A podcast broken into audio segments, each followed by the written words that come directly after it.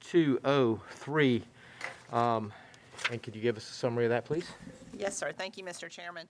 Uh, This is the bill that amends current statute and aligns responsibility for removal of school board members with that for other elected officials.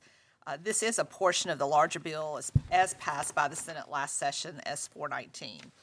This allows the governor to remove a school district trustee for malfeasance, misfeasance, incompetency, absenteeism, conflicts of interest, misconduct, persistent neglect of duty in office or incapacity. Other removal statutes contain uh, similar, if not the exact same language, and I've, I've cited some of those and included the copies of those, just so if there's any questions about why we picked this particular language, it's contained throughout the code uh, in various different other capacities. We've not, I've not received any um, registration for testimony today.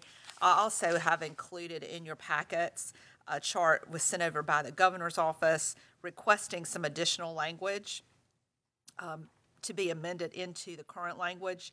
Uh, From what he has suggested, it's a, for better terminology, a due process piece that is also in the other statutes that I've also copied and provided for you.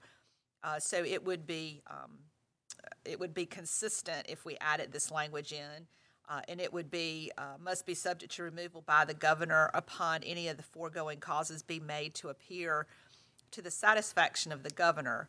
Before removing any such officer, the governor shall inform him in writing of the specific charges brought against him and give him an opportunity on reasonable notice to be heard. Thank you. And I've talked to the governor's office about this, and I think that's very important that there be due process in this situation. And so, um, Senator from Aiken, do you have any comments about the governor's proposed language? I think it mirrors the language in some of the other removal statutes. It just, it gives you an- a written notice of the charges and the opportunity to be heard and noticed, so. Motion for Senator from Aiken to adopt this, and I'll second it, and having Senator Groom's proxy, will unanimously add that amendment in.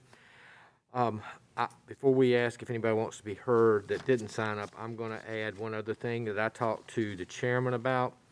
And if you go back to the original language, uh, doesn't, won't be affected by that amendment. And I know it's sort of in the other languages, but the, the use of the word guilty, trustee guilty of malfeasance, Guilty implies two things. One, it implies you've had a trial, and two, it implies proof beyond a reasonable doubt. And so I talked to Senator Hembree, and he, he said since uh, he knew that Senator Young and I would be here, uh, along with our able assistant, maybe we could come up with a better word. And I didn't know whether it would be engaged in, um, um, has committed acts of, but I do think we need to get rid of the word guilty. Um, because of, I, I know it's a holdover, because this is old language that goes back in multiple other statutes. But, um, do either of y'all have a thought on what would be the prefer, I know guilty's not preferred in my mind. Do y'all have something else that you think would be better? I think has committed acts of, I was just about to say commit. Okay.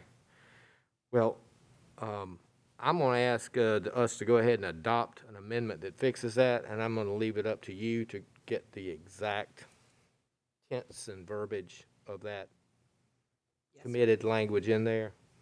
Senator from Aiken, you have any opposition to No. that? Okay, and so with that, we'll have those two amendments to move forward to committee. Now, is there anybody present who did not sign up who would like to be heard?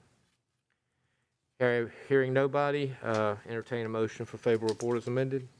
So moved, and I second. It's unanimous. We'll pass it out to full committee with two amendments. Thank you very much. All right, we set a time record. I like that. I like to be a chairman. This is Now, do good. I get to This is keep good. Senator Groom's proxy for the rest?